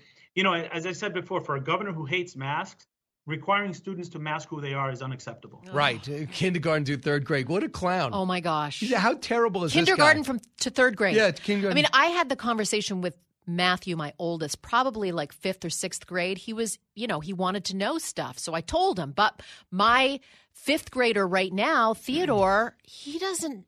He doesn't want to know any of that stuff. yeah. Uh, he wants to be a kid. He wants to be a kid. Here's New Jersey. Here's a quote from New Jersey. One school district distributed sample lesson plans indicating uh, first graders could be taught they could have boy parts but feel like a girl. And as Rachel Campos Duffy said, and I promise to move on this subject, but I knew, knew you as a parent were interested in it. Rachel Campos Duffy said, you know, um, I was a tomboy. She's like, I was a Mm. tomboy. Would I have been uh, told to have Wow. Gender blockers, whatever they're called, uh, hormone therapy? Right. Would I have been recommended that for a fifth grader, sixth grader? And there are some schools that won't tell the parents. Like they know what's going on in school. Like the little boy or the little girl comes in and dresses differently or puts Yeah. makeup on. And they think it's not their priority to tell the parent what's going on. It's their job to encourage it in schools. Wrong. It's up to us as parents to decide what's good for our kids under our roof. I thought so. I don't know if that's still the case. Uh, I think this is going to be the most interesting election ever. Yes, it will. And that's going to be a huge topic of How about discussion. the fact that if I told you, Janice, that on Fox on Fox News we'd be talking about school board elections, and people couldn't wait to find out the results, right? And they act like Republicans have this plan. The Republicans have this planned. They have this pandemic forced parents to look over the shoulder of their kids, and they go, "This is outrageous." Yep. And when the school board shut down the parents, the parents kicked out these school board members. That's right. That's when all of this uprising happened during the pandemic. When we weren't going to work, we were at home with our children and seeing what they were learning in schools. And we got more interested in their education and what we expect out of our school districts. So th- I think this is important. I actually took my kids out of public school and put them in Catholic school Wow. because they didn't shut down. The Catholic schools did not shut down. I mean, maybe one or two days, they made it work. And more kids are going to Catholic schools because of the pandemic. Right. Can you imagine being the parent of a three or four year old right now and in preschool in Manhattan? Have to wear masks. Have to wear masks. Insane. It's in. I mean, it feels like we're living in an upside down world. One of our producers, I won't say who, and wasn't from Fox and Friends, actually, when it came across, was crying because they had to take their kid and Oh tell their kid to wear a mask. And the kid was Right. having fits, hates it, Yeah. gets rashes, and it, there's, there's no science about it. It really isn't. And by the way, it's okay for the president not to wear a mask, the vice president not to wear a and mask. kiss Nancy Pelosi, who has COVID right yeah, now. and now you tell to this third, fourth grader, go, why am I doing this again? It's insane, Brian. And there are changes coming. They better be prepared. Right. Because parents are so mad right now. Parents that usually don't speak up during school board meetings are are getting, you know, the courage to do so. Oh yeah, and they don't want to backlash on their kids in school. And if they don't have the wherewithal to go to a private school, like I wouldn't have, I, I couldn't Yep. afford another hundred dollars a month to go to a Catholic school. I know. You know, thankfully I I did, and my two said I want to go to public school, and one said I I what didn't. So I had the money, so that was no problem. But I don't have the money. I mean, who you see what goes on? If you want to go to a private school in Manhattan, how much does it cost? Isn't it Hundred, I mean, hundreds of thousands of dollars. So I think for preschool sometimes? Right, and aren't we supposed to be concerned about the kids that can't afford that Yeah, stuff? I Right? thought so. Aren't Democrats supposed to be pro, like making sure these children get the education they deserve? But you know what they're doing? They're going out of the way to stop the charter schools that allow a lot of the underprivileged to shine Yeah. in more strict environments. Hello, Eric Adams. Right. And also in Florida, there's a huge pushback. There's a national pushback from teachers' unions against charter schools. When it was once, when Barack Obama first ran for president, charter schools were going to be the ticket for minorities out of uh, tough, uh, challenging situations. And now that's suddenly changed because of a union vote. It's nuts. It is. The union leaders, uh, when it comes to the school board, it's just infuriating what they have control over. All right, I want to talk about what's happening now. this must be talk about infuriating. It's infuriating me, and I'm not directly involved only as a New York resident. But you have Governor uh, Andrew Cuomo first ha- having lunch with prominent people Mm. or dinners with prominent people, including the current mayor of New York City. Twice. He's Twi- had lunch with him twice during, you know, a budget time in Albany. while going after the lieutenant governor, who was his running mate. I guess they didn't really know each other. So he's going. I mean, this guy's got thirty million dollars left. He's got nothing to do. He's got no friends. What is he up to? Well, I got a little tidbit of information from a source I cannot reveal. Uh, but Frank Carone, who is the chief of staff to the mayor, Eric Adams, was apparently is apparently involved somehow in the nursing home tragedy with Andrew Cuomo. No way. So, putting two and two together, uh, the chief of staff to the mayor also attending a lunch with Andrew Cuomo. And apparently, they're not talking about politics, but I, I think they're talking about what they're going to do when the nursing home investigation concludes. There are several of them right now still underway. Uh, so I think it's interesting. I think there is a reason why he's had lunch with them twice, and I don't think it's just to like have fun and talk about whatever sports. You know, the they enjoy. speculation is the speculation is that uh, Governor Cuomo wants to Run rattle the indi- cage of okay. Governor Hochul. Yep. Uh, and let her know that he's out there and he's Right. tight with the mayor, and you better. Of course, that's all this guy does. If I've learned anything from the last two years of being an advocate on behalf of my husband's parents who died in nursing homes because of partly because of his March 25th order to put 9,000 COVID positive patients into nursing homes that we still don't have the answers to. Um, but that's his MO. I mean, he just wants to rattle cages. He doesn't care anymore. There are rumors that he's going to try to run as an independent. That would crush the Democratic Party, all because of his ego. which is fine uh, because the only thing that's going to save this city. Lee Zeldin's probably laughing his head off. and did you see the latest poll with Lee Zeldin? He's up a point against Hochul, Hmm. who looks totally over her head. I, I, you know, I listen. I had faith in Hochul. She actually had a meeting with uh, grieving families, saying that she was going to do everything she could to help us get to the bottom of what happened in nursing homes. That she wanted to really, truly give us the answers and the th- thousands of people that died uh, on her watch because she was lieutenant governor, and we haven't heard a peep from her since. So, does she really want to get to the No. bottom of what happened? No. Does she really want to be transparent? Even her uh, her health commissioner, the new health commissioner that replaced Howard Zucker, who was the one that also architect was the architect of that March 25th order. She said she doesn't want to un- unravel what happened 2 years ago. She has no desire to look back. If you're a weather person, a meteorologist, if there's a storm system that comes through like a Hurricane Sandy, you actually look at that and try to do better for the next time. Why don't they want to do that with nursing homes? Well, they don't. You know what they want to do? They want to sue Donald Trump. Hmm. They're suing Donald Trump about real estate deals. They're suing him for contempt for not sitting down and doing, I guess, uh, one of his depositions with his kids. He doesn't want to do any of that. So that's their battle. Their battle is up against a guy they could not do enough for to get him to invest in. Mm-hmm. They're playing political games with our money. All Lee Zeldin has to do is put pictures of Kathy Hochul up with kids that are masked under four years old, talk about the nursing homes, how they don't care and they don't want to get to the bottom of what happened two years ago during the pandemic and thousands of lives were lost.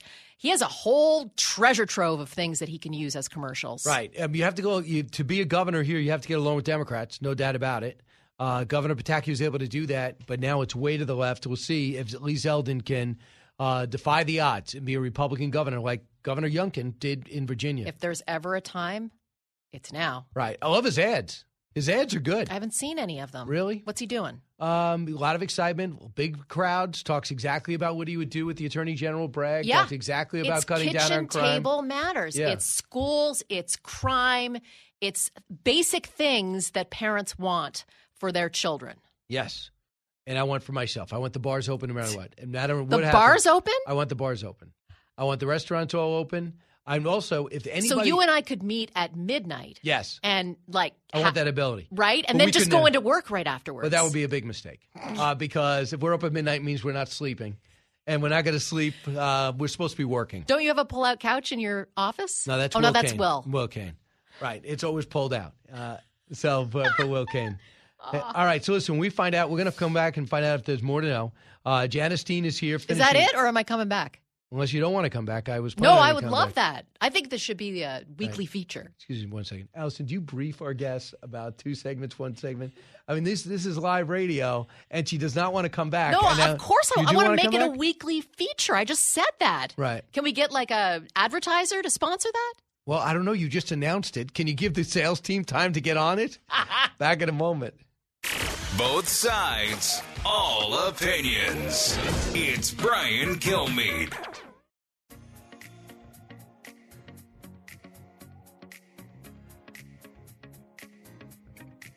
Radio that makes you think. This is the Brian Kilmeade Show. According to a recent study, 90% of Americans have a co worker that annoys them. Yeah. If you're in that 10% that doesn't have one, you're the annoying co worker. James Corden with a little laugh, non-political laugh, and I just think Janice Dean, being that you came all the way over here from the twentieth floor, 21st floor. Do you not know that? I'm on the 21st both floor. floors look exactly alike. I could be there for two days and not realize I'm on the wrong floor. I mean, right? The same paddling. so the you same have two everything. offices on both floors. I do. Uh, I have a spiral staircase. And what I did is, without permission, I blew open a huge hole in the floor. So I don't know. Did you hear that? It's a mini explosion. I No, but I'm sure Steve Doocy wasn't happy. All right, so let's find out if there's more to know. More to know. All right, uh, ladies first. Oh, that's very nice of you. Half of Americans aren't taking great care of their health and well being, new research shows. No kidding. I just had about three Chick fil A. Can you just please tell the story and A stop s- using commentary? A survey of 2,000 respondents found 53% don't consider their lifestyle healthy, and the same number don't feel capable of improving their health. I mean, I did the forecast yesterday. I was Uh, totally out of breath because I, you know, no, you're ran in good out. shape. You know, of you do just running out and then talking for four straight minutes. I don't think is indicative. Some people probably could. Do, I bet you you could do that without out being out of breath. Do me a favor. Yep. Uh, do your resting pulse from not now. Uh, after the show, okay. Take your resting pulse. Find out what it's a minute. If it's How do I do that? Is it uh, here? Yeah, you don't know how to find your pulse.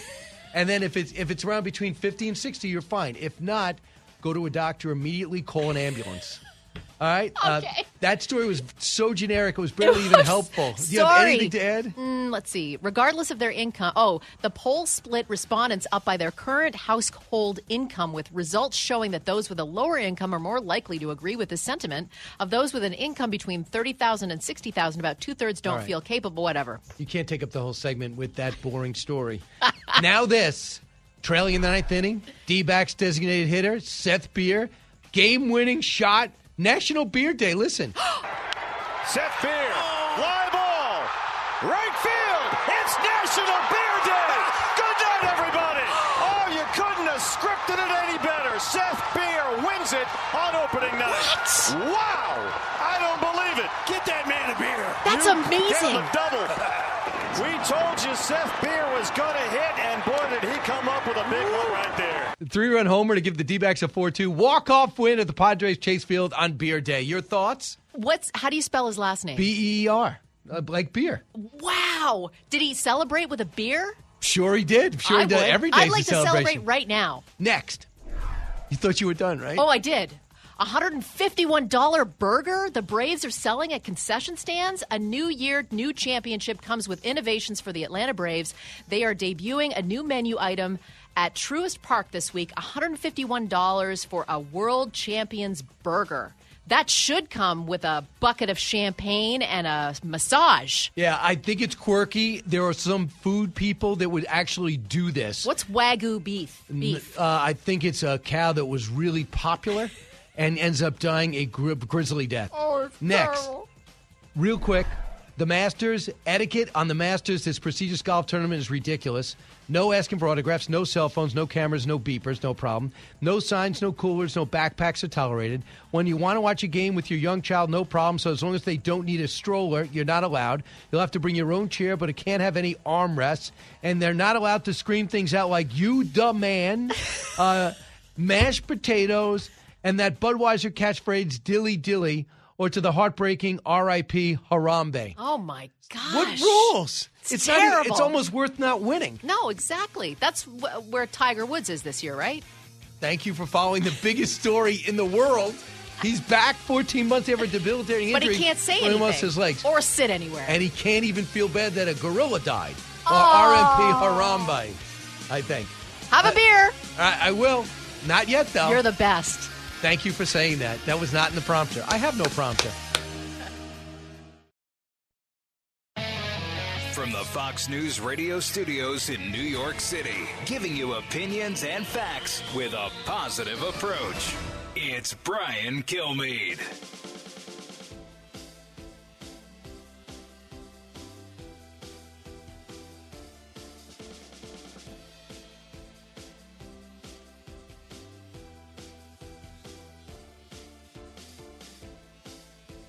Thanks so much for being here, everybody. It's the Brian Kilmeade Show. Shannon Bream standing by. Josh Rogin with us. Josh Rogin is, of course, the Washington Post columnist, best-selling author with an expertise in China, Russia, all our enemies, and a uh, and an acumen for foreign policy that has him as frustrated as as I am, and maybe you are.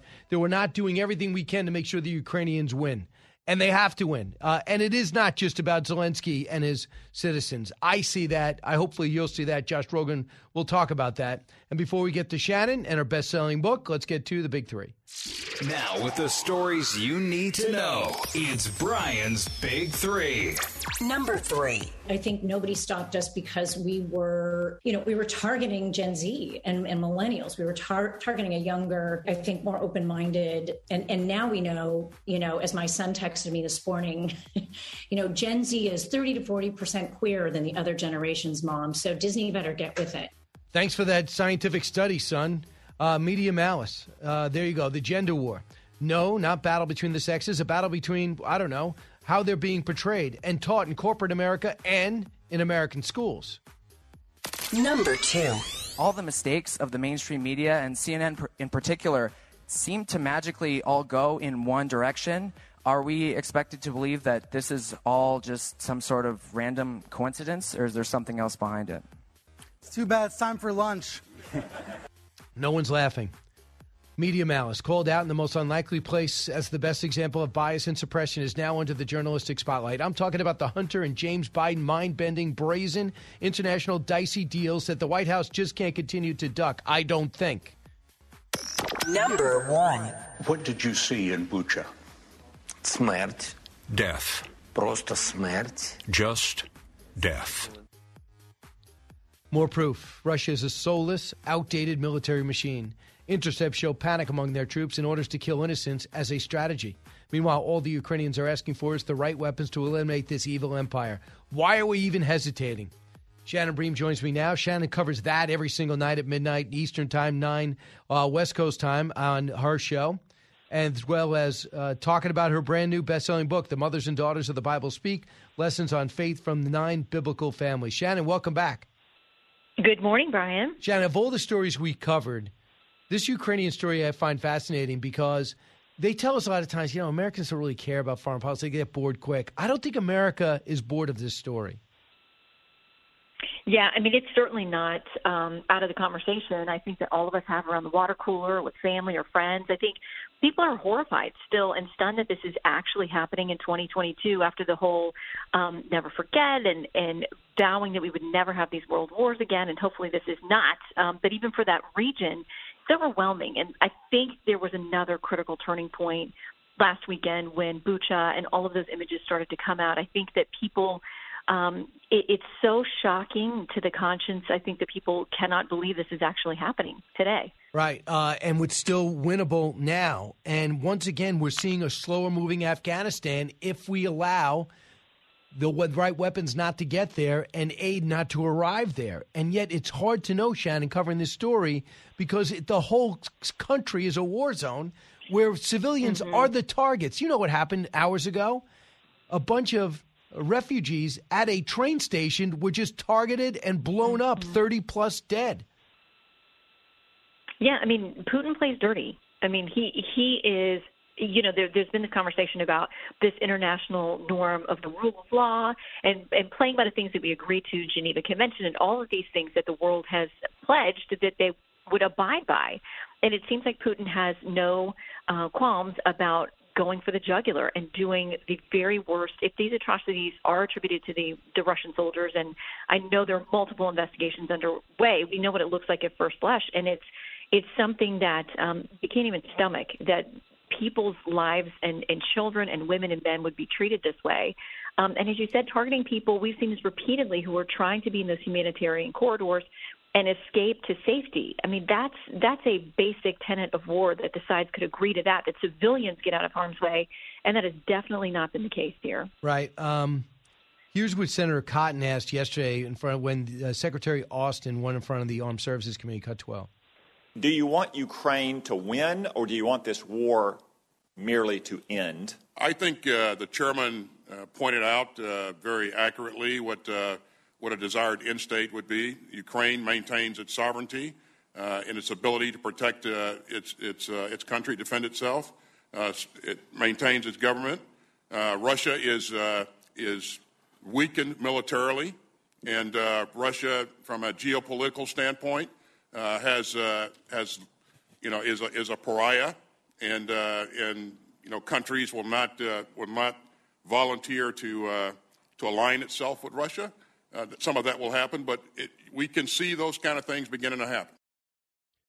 Why can't he answer anything crisply? Why is he always hiding something? I don't want to hear any post game uh, scrutiny uh, where he talks about, well, I wanted for them to win, but the president wouldn't support me. I wanted to win, but I could not get uh, uh, the National Security Council to back me on that.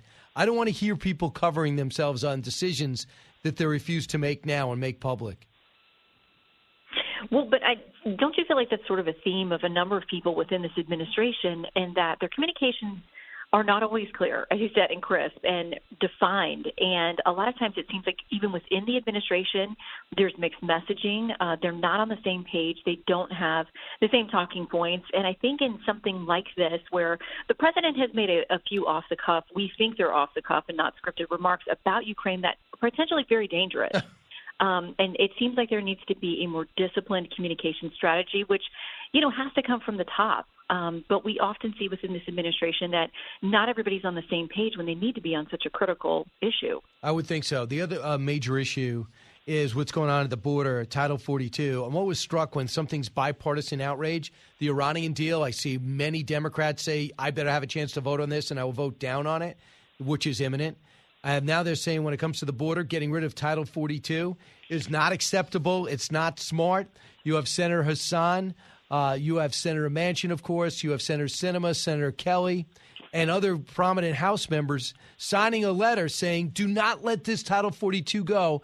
We'll have 18,000 refugees a day as opposed to 7 mm-hmm. in Texas alone. We don't have the numbers. Do you see something happening here? I do. I think that you, um, when as you said, when you look around and see that there are um, bipartisan beads on anything, it is something that, that gives you pause. Um, we're going to have Julio Rosas down there at the border, who's done excellent reporting uh, to talk about the real impact of Title 42. The fact that it's never slowed down, even if you're not hearing about it in the headlines. You know, we've got teams down there, and Bill Melugin covering it. Um, so it's never stopped, and we're going to try to explain to people what Title 42 actually is, what it did, and what the impact will be of lifting it. And um, as you said, to have a number of Democrats out there talking about the fact that it is um, it, it, is something they think is a foolish maneuver. It's not wise. You got to stop and listen. Although you remember how many had um, Democratic congressmen and, and different people within Texas talk about these issues, including Congressman Henry Cuellar, um, and speaking out against their own administration, saying you guys don't understand the reality of what's happening down here. And you're starting to hear more of that again. I, well, I would hope so. Here's Tom Homan, cut 33. This is the first administration in history of this nation who came into office and unsecured the border. I worked for six presidents, starting with Ronald Reagan. Every one of them, including Clinton Obama, wanted to do something to secure the border. President Biden came in and unsecured the border, and look at all the deaths he's caused. I want to say one more thing. Last month, because of the crisis on the border right now. Border Patrol's catching about 8,000 a day. And what happened? They're so overwhelmed, 67,000 crossed the border and got away. They weren't fingerprinted, they weren't photographed, no biographic information, no, no vetting was done. 60,000 people entered this country, got away. Who the hell are they? That should scare every American.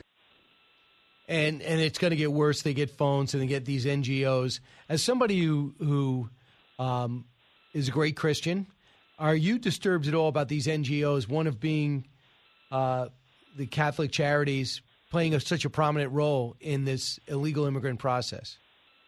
I think it's so difficult, especially for people of faith, because we're called to care for people, um, especially those who are in desperate need, and to have compassion, just as has been shown to us. The question you have to ask then is it compassionate to encourage people to come to the border where they're going to be exploited by cartels? It is a physically dangerous journey.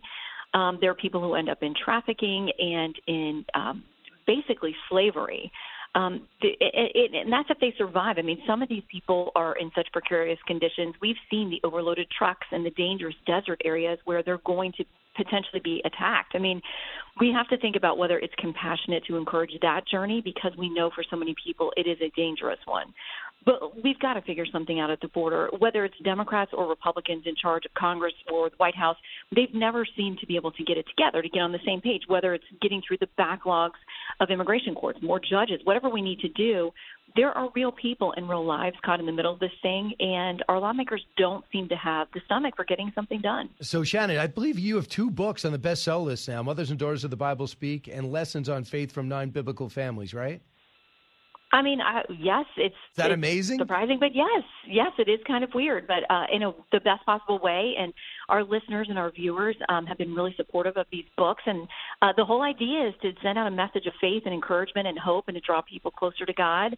And um, you know, you know, the New York Times loves having two books about the Bible by Fox on the list at the same time. Yeah, uh, they're, they're, they're probably saying, oh my God, how did this happen? Uh, why couldn't we, We work with those algorithms? this.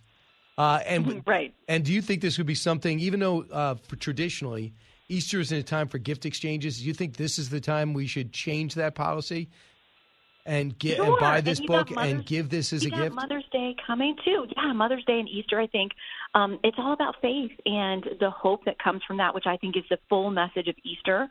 So I think it's a great thing to share, um, and it's got stories about the Easter, the original Easter story, um, and all kinds of other things that I think would um, lift spirits and encourage people that even as the world seems so fallen and so full of evil, there is good there, and I believe that good ultimately triumphs over evil, and that's the message of the book. And the pu- and there's huge pushback against Greg Gutfeld's decision to call you evil. Listen, I embrace it because if people can, you know, even think twice about just how evil I am, a sinner saved by grace, maybe it would make them reflect on their own evilness. Wow, what a way to spin it! You're a great spinner. Shannon Bream, Fox News legal analyst, uh, best-selling author. At the same time, the mother and daughters of the Bible speak, and lessons on faith from nine biblical families. Uh, is there a special on this, Shannon? There is, and you know, we've put off on airing it just because we're so sensitive right now to the extended coverage we need to be doing on the war.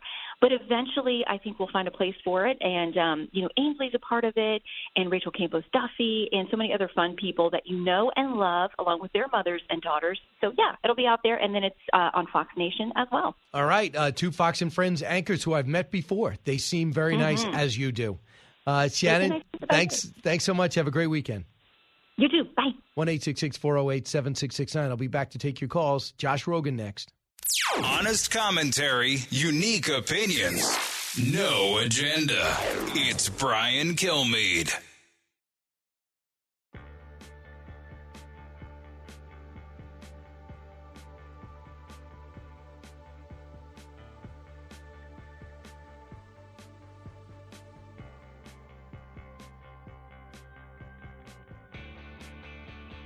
Breaking news, unique opinions. Hear it all on the Brian Kilmeade Show. Well, uh, one eight six six four zero eight seven six six nine. So, as you know, um, I'm actually going to be on on Kudlow today at four. And am I going to be on uh, America's Newsroom? I am at, at around two o'clock. America Reports. America Reports, and then I'll be on, of course, Saturday at, at eight. Repeated at eleven. with One Nation got a huge show coming your way. I think you're really going to love it. Go out of our way to give you something different. Scott, listening on KCRS in Midland, Texas. I've been there. Hey, Scott. Yes, hello, Brian. How's it going? Great. What's on your mind? Well, it's it's about Ukrainian air superiority. You know, if they don't supply the the Ukrainians with MiGs and the other uh, aircraft that they need, then it becomes a battle of attrition. Just wanted to get your thoughts. Um, the attrition is.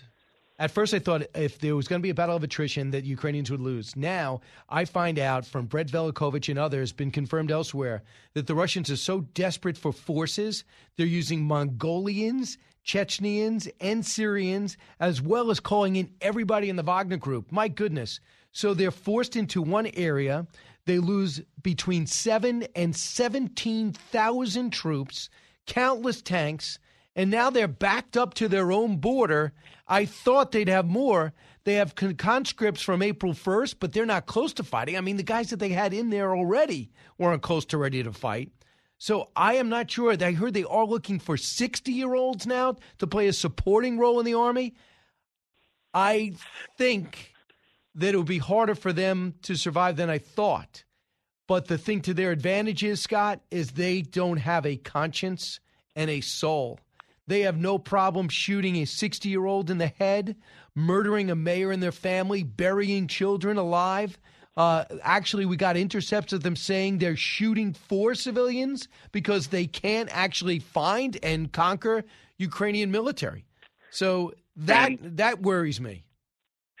And that's exactly my thought. If you don't allow an army air superiority, then you hamstring them, and you reduce the battle to attrition. And uh, and I think that's that that's one of the reasons why you're seeing all of these atrocities. True. Uh, thanks so much for the call. General Jack Keane joined me this morning, and he was uh, on, he's on the same page as I am, and with all his decades of experience, sees this as an opportunity not just for Ukraine but for NATO. Listen, cut seven. What better way to protect NATO from a future Russian encroachment or invasion than to destroy the Russian army in Ukraine? That is in NATO's interest. Got Give these guys everything that they need and destroy this Russian force right now, which is so vulnerable. Yeah, uh, and what they do is if they just listen to him, he would actually know. He will tell you what weapons they actually need. And it's the S three hundred systems. It's these harpoons to take out these ships. They blew up a, another ship yesterday, a Ukrainian ship. They do not have that many.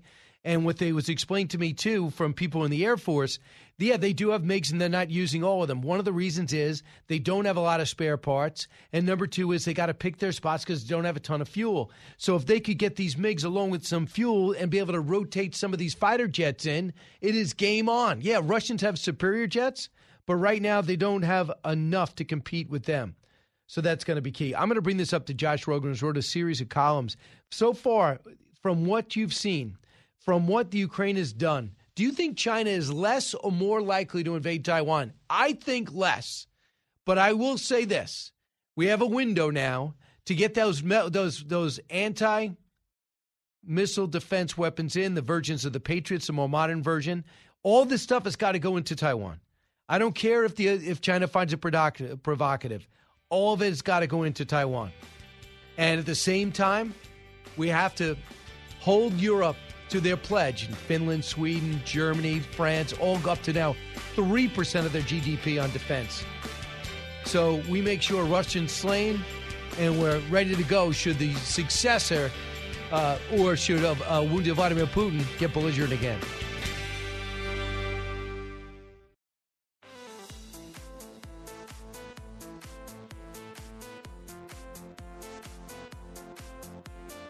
Fastest three hours in radio.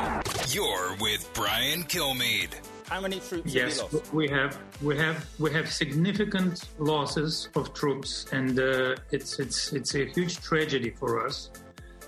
Uh, now, about two regions, Kiev and the Chernigov regions.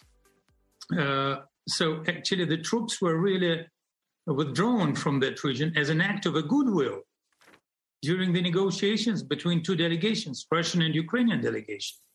And it, it was an act of a goodwill just to um, uh, to uh, well to, to to lift tension from those regions. That was uh, the spokesperson for Vladimir Putin and the Kremlin, uh, Peskov, talking about losses, actual losses the Russians have suffered. don't think for a second or believe him for a moment that they moved out of the capital a, a state of goodwill. Uh, Peskov did that, and the Russians left there because they were losing and they could no longer uh, supply uh, those those supply lines. Joining us now is uh, Josh Rogin. He's the author of Chaos Under Heaven, and he's also uh, his recent articles about the Russian atrocities, which we all are horrified by. Josh, would it, why would Peskov come out and say that, admit that they've had this type of losses? Well, I think you're absolutely right, Brian. This was not an act of goodwill. They were getting their butts kicked, and they had to regroup. And Peskov will admit only what he has to admit, and then explain it any way he wants to, uh, no, with no connection to the reality on the ground. But what we're seeing actually is the Russians not withdrawing but preparing for phase two, and they're regrouping for a purpose, and that purpose is to wage even worse attacks in other parts of the country. And we saw what happened when they withdrew. They left evidence of mass atrocities, men, women, and children killed uh, for no reason. And uh, you can imagine that that's going on in other places in Ukraine as well. And this is backed up by the intercepts the Germans have been able to pick up that shows that the morale is is uh, really down. That they were targeting civilians. That was their goal. And they're, if you capture a Ukrainian soldier, you interrogate and then kill them. So they're playing by old school war rules. And this is pl- every, every bit every bit as horrific as you could imagine Hitler or Stalin doing they're playing by no rules at all. And this is the way that Russia wages war. And this is what we saw in Grozny and Aleppo and now in the suburbs of Kiev. And uh, what that means is that the longer this goes on, the more innocent people will be tortured and killed. And what that should tell us, in my view at least, is that we need to shorten the war by giving the Ukrainians the weapons that they need to push the Russians out and win. And that's been the problem, in my view, this whole time. And we've talked about this lots of times. Why are we not giving them the things that they need to win the war? And how many Buchas and uh, Irpins and Mariupols are we going to have to cry over before we give them the weapons they need to win the war. And why aren't we doing that right now? And uh, now, exactly, we never talk about winning. We talked about that the last time you were on. And I would I would add this to it. I mean, I think Congress is actually more aggressive than the White House. And the word is, it is Joe Biden specifically that stopped those MiGs from being delivered weeks ago. So it was, again, he's got the instincts that should, are the exact inverse of what you should be doing.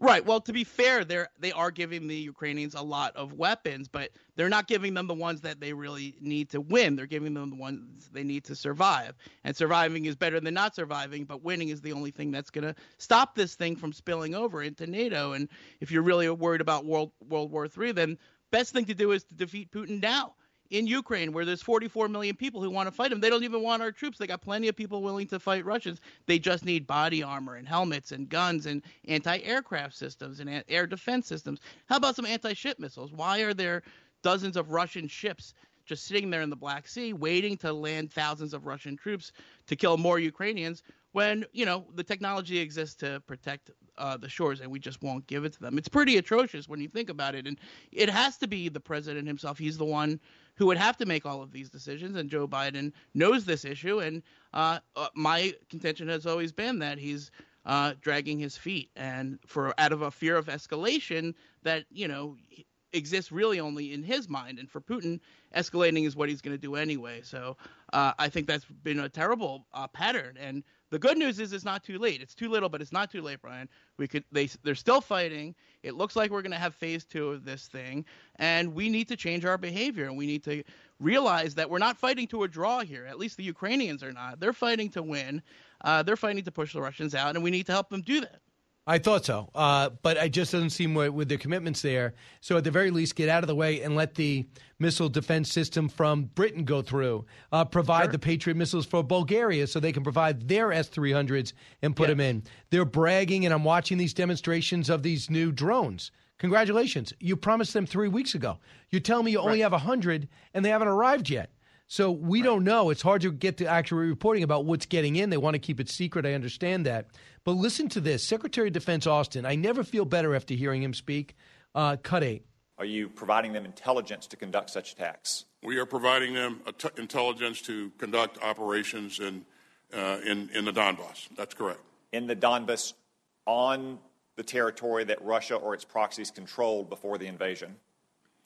Yeah, and we want to make offensive operation, offensive operations to reclaim their own territory. Are you providing that intelligence to we them? want to make sure that's clear to our, our force, and so that updated guidance is, it will, that goes out today. We'll make sure that that's uh, uh, that's clear.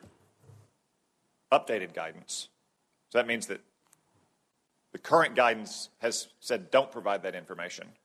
Uh, certainly, the current guidance was not clear in that regard, so we'll make sure it's clear. You know, Josh, at what Wow. point do generals have to be generals? I mean, and just say, listen, I, I have to command. If I if I can't command, if I if I can't be able to give orders and execute, I can't wait for the president to tell me what is their land and what isn't their land. Right, but what Tom Cotton's getting at here uh, is really important because what they're trying to point out is that the U.S. intelligence community is only allowed to share, at least until yesterday, was only allowed to share information with the Ukrainians as long as it wasn't going to be used to attack Russians on land that wasn't under their control, which is crazy. Why wouldn't that's where they have to attack them? That's where they are. And you know, the Ukrainian foreign minister said yesterday. He said, "We don't need just defense. We need offense. We want to take back the lands that were stolen from us. They're not playing for a draw. They want to re re-establish their borders, which is their right. And and that's the only way this thing is ever going to end. So the just the fact that Lloyd Austin said today we're going to it's it, what is it day 48 Yes. of the war. And this is what drives the Ukrainians crazy. And, and and you talk to Ukrainian officials, they always say the same thing. They said, if your intelligence was so good and you knew that all of this was going to happen, where was all this stuff six months ago? You told us this was going to. Why do you think we didn't believe you that you said this was going to happen? Because you wouldn't give us any of this stuff. And now they're trying to speed it in. And sure, they're scrambling. And I know a lot of people in the Biden administration were working 24 7 to scramble to fix all of this stuff.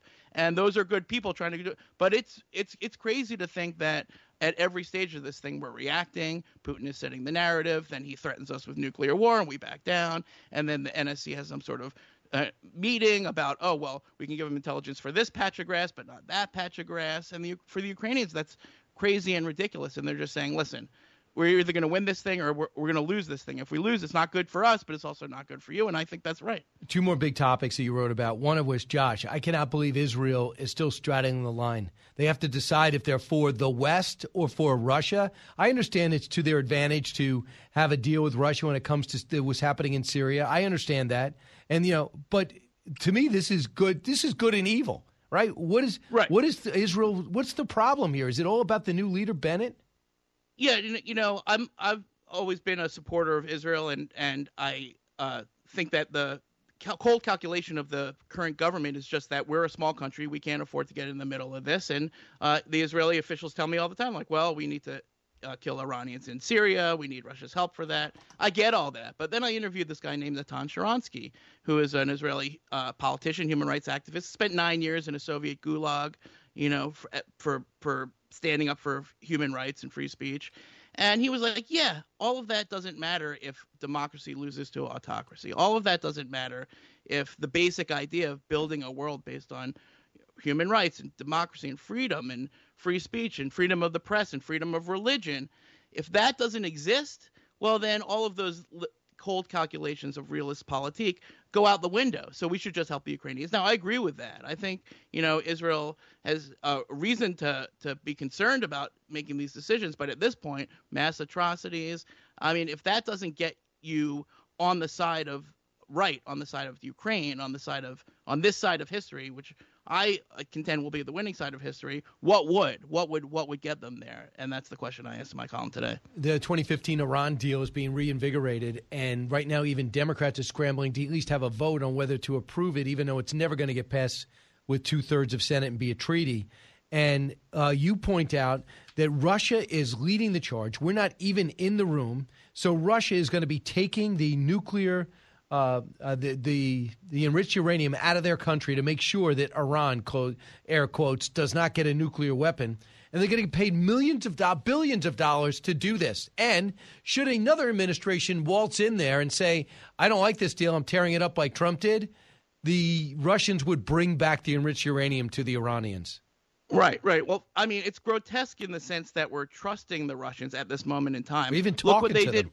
What happened when we trusted them with Assad's chemical weapons? Well, now they threatened to use them in Ukraine. So how did that work out? But what's really grotesque is that you know the this idea that we can't recognize that Russia, Syria, Iran, China, North Korea, this is an axis. Okay, this is a group of evil, murderous autocracies run by psychopaths. Okay, and we have to realize that they're all working together and they're working together against us, against the free democracies. Okay, that's our team. That's their team. So this the Obama administration uh, was so invested in this Iran deal that the Biden administration was all the exact same people. They're still invested in it, and they're willing to ignore all of the realities of what's changed in the last eight years uh, since they first signed this thing. And you know they're going to bend over back. You could be sure they're going to bend over backwards to make sure Congress never gets a say in this, and they'll do whatever they're going to do, and the consequences are going to be what they are. But it's just a a, a, huge, a perfect example of sort of biting off your nose to, to spite your face because what are what what benefit is that going to do? Iran's not going to stick to the deal. Russia's not going to hold up their end, and we're going to be making sacrifices that are going to put money and dangerous technology into the hands of psychopathic totalitarian dictators. And Seems like, like, a bad idea to me. And by the way, very unpopular. Uh, and a lot of these uh, sure. senators want to win re-election. It's unpopular with the American people, and it's unpopular in the Middle East. The reason why the Abraham Accords took root is because they saw America working for with them against Iran, who happens to be their con- common enemy. It doesn't mean we love Saudi Arabia, the UAE, and Oman. It doesn't mean we love their setup on government. But they re- recognized the existence of Israel. Trade was beginning to set up. The Abraham Accords were taking root, and now not only do you abandon, essentially abandon them, but you go to their archenemy Iran, try to make a deal uh, that is a worse deal now, and then ask the Saudis to pump more and the UAE to give more natural gas over to Germany and others. And they say, no. I mean, at one point, they weren't even taking our calls. Can people see the link here? This is like an anti American foreign policy. Yeah, no, I, I, I think that, you know, it, if, if you're. If, if, your policy has to be pretty bad that the Arabs and the Israelis join to oppose it okay? Because they don't join together on a lot of things. So if the Israelis and all the Gulf Arabs are like, the one thing we can agree on in this crazy world is that we're against the U.S. policy in the region. Well, that should be something. Now, you know, again, it's complicated. You know, Abraham Accords, the Biden administration wouldn't even utter the phrase for a year. Now they're like, oh, it's great. You know, so uh, you know, the the the bottom line is that the world is changing fast, and you know this this whole Russia Ukraine war is going to have spillover effects, and how all of our relationships with our allies and uh, even our adversaries adjust is really important, not just today, but for the next 20 years. We got to be thinking about that. And maybe the Biden administration should spend less time going to Venezuela and more time working on countries that are actually share our values and interests, like Israel, India, Turkey, or a little bit closer at least. Exactly. And maybe that would be the best way to set up this new world order is with the people who believe in the things that we believe in and people who want to live in a world that we want to live in, because that's under a real threat not just in Ukraine, but also in Taiwan and lots and lots and lots of other places. So you have another expertise in China, real quick. How does China? Uh, how has China changed and um, in, in the last forty days benefited or not benefited from this war? You know, China will always do what's in China's interest over anything else. But you know, the thing about China right now is they're in a really tough spot, and that's why they're try- trying to play nice with us. That's why they're pretending uh, that they're not supporting Putin. Well, actually supporting Putin. Otherwise, they would just be proud of it. And they're they're they've got this crazy zero COVID policy. They got half the city of Shanghai locked down 24/7. It's nuts. Okay, and you know you thought Fauci was bad. You know you ain't seen nothing yet. Okay, when you get to China, that's real. You know uh, lockdown mania. So anyway, the point is that we could use this time to realize that our, as long as China is on its back foot, we could advance our fight against them as well, because that's actually the more important long-term fight. Or we could fall into this false trap idea of oh China might be a gettable on this thing, or maybe they could even help negotiate it, which is nonsense because in the end, Xi Jinping and Vladimir Putin are best frenemies. They're they're they're thick as thieves, okay, and they're that's not never ever going to change. And what we need to do is take this time, in my view, where China is is on its back foot, uh, to push them over okay and to make sure that if we're really competing with china then let's do that and we can't stop doing that just because we have to help ukraine beat Russia, which we also have to do at the same time. Right. Um, we have to find a way to let them prevail and be able to get the the the Western Europe powers, the NATO uh, powers, to put three percent of their GDP to defend themselves, and then we could start pivoting over to uh, to really take on China in many aspects. Josh, uh, uh, a dynamic time. You and I could settle the world if we could just gain power and win an election. It's a deal. Let's let's do it. Let's do it. All right. I will decide who's the, who's on the top of the ticket. We'll do that in the break. Thanks, Josh Rogin. I appreciate it. Back in a moment. Learning something new every day on the Brian Kilmeade Show.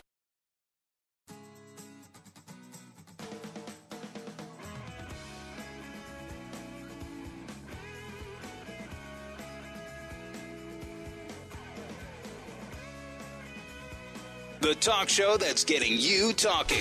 You're with Brian Kilmeade. Lots of treatments, lots of ice, lots of ice baths. You know, basically freezing myself to death, and you know that's just part of the deal. Getting all the swelling out as best we possibly can, and then getting it mobile, and then warmed up, activated, and explosive for the next day. You know, most sports, if you're not feeling very good, um, you get a teammate to pass it off to, and they, they can kind of shelter the the load. In football, you got you know one day a week. Here we got four straight days, and um, there's no one going to shoulder the load besides me, and uh, I got to figure out a way to do it. And my team's been incredible at getting me into this position so that I can compete, and I'll, I'll take it from there. I, I know how to play.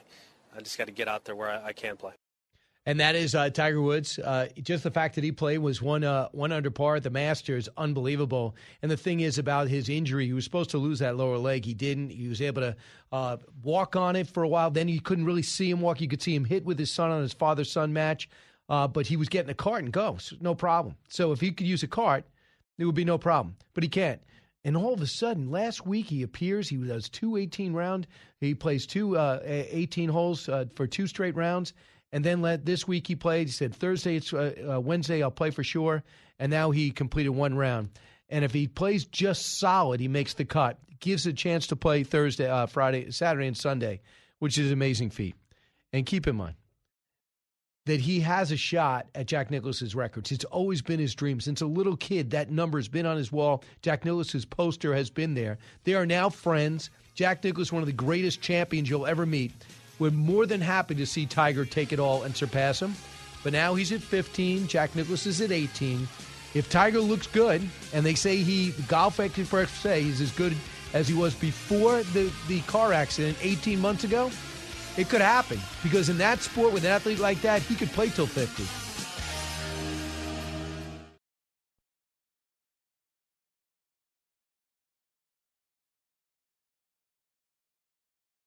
From the Fox News Podcasts Network. Subscribe and listen to the Trey Gowdy Podcast. Former federal prosecutor and four term U.S. Congressman from South Carolina brings you a one of a kind podcast. Subscribe and listen now by going to FoxNewsPodcasts.com.